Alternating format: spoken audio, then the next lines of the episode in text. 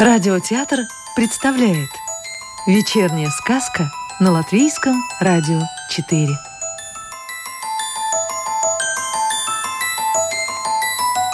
Добро пожаловать в мир сказок о цветах латвийской писательницы Анны Саксе. В переводе Анны Гогель. Лилия. Война созывает к себе всех солдат, и никакие мольбы и слезы ее призыв не отменят. Жаку тоже предстояло покинуть родное село во Франции, оставив там любимую невесту Лилию и уйти воевать в чужие края.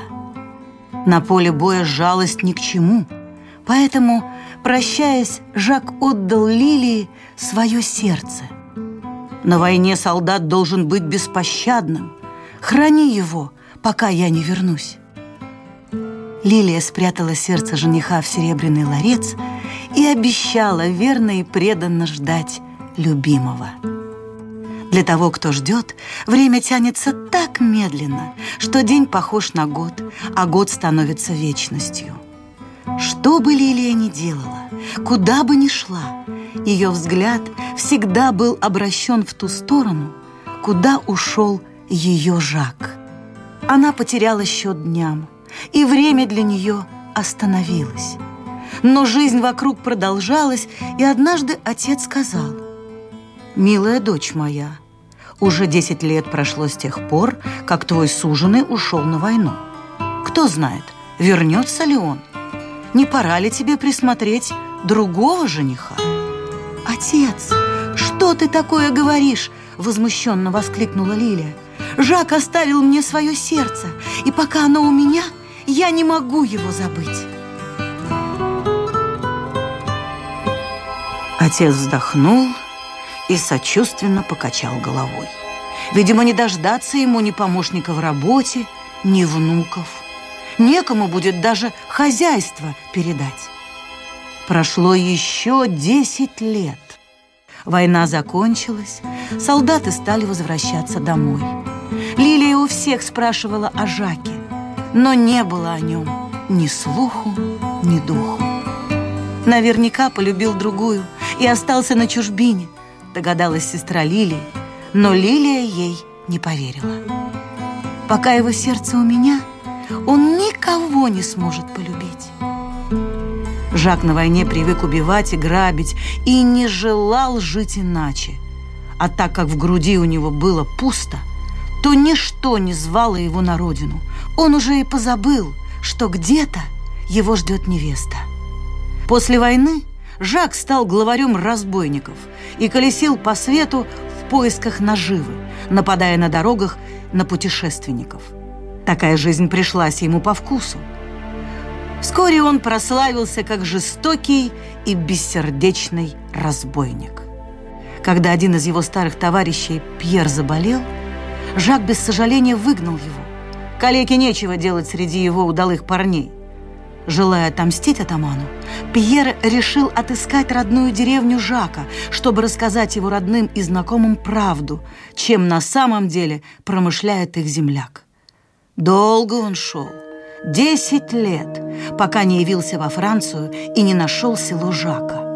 И, как ни странно, первый встретил почти седую женщину с застывшей тоской в глазах. «Знаешь ли ты Жака?» – спросил у нее Пьер. «О, Боже! Знаю ли я?» – воскликнула женщина. «Жак мой возлюбленный, мой жених. Конечно, я его знаю. Рассказывай скорее, чужестранец, что с ним?»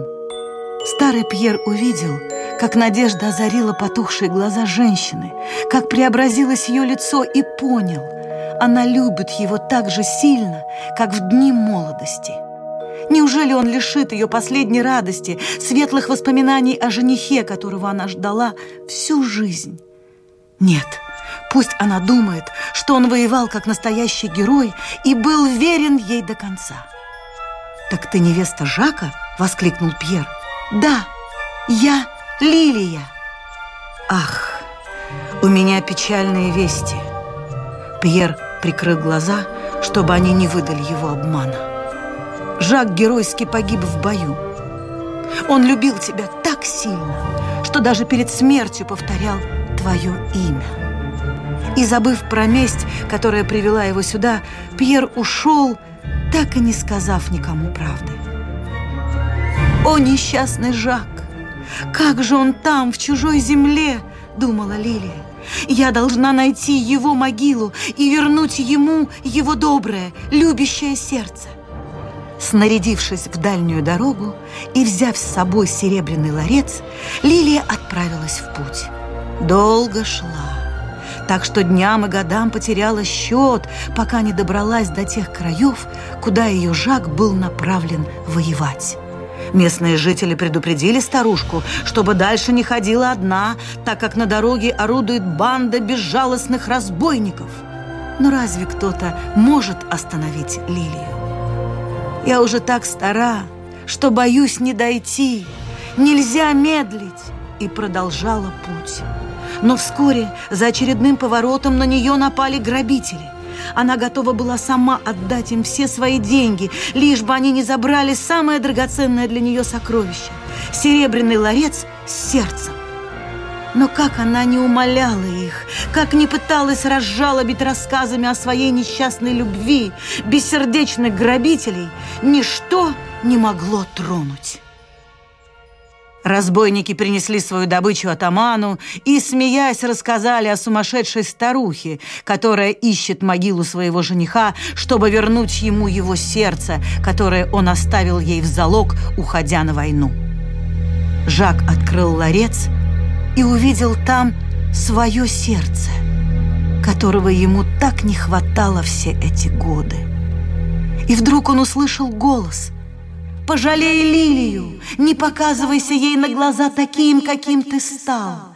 Пусть она думает, что ты погиб и сохранит о тебе добрую память. Он тут же захлопнул ларец и велел разбойникам отнести украденное обратно старухе и показать ей любой холм, где как будто похоронен ее жених. Его товарищи подумали, что атаман состарился и выжил из ума, но открыто спорить с ним побоялись. Если уж так надо, могилу они покажут. Мало ли холмов в округе. Но серебряный ларец решили припрятать и не возвращать. Когда разбойники оставили Лилию одну, она долго плакала на могилке и рассказывала своему Жаку всю свою жизнь, как она ждала его, и как жаль, что они не успели пожениться. Когда-то он доверил ей свое сердце, а теперь ее черед. Лилия оставила на том холме свое преданное, любящее сердце, и из него вырос прекрасный цветок, который до сих пор называют лилией, символ верности, чистоты и благородства. Сказку читала актриса Рижского русского театра Татьяна Лукашенкова. А завтра вечером слушайте следующую волшебную историю –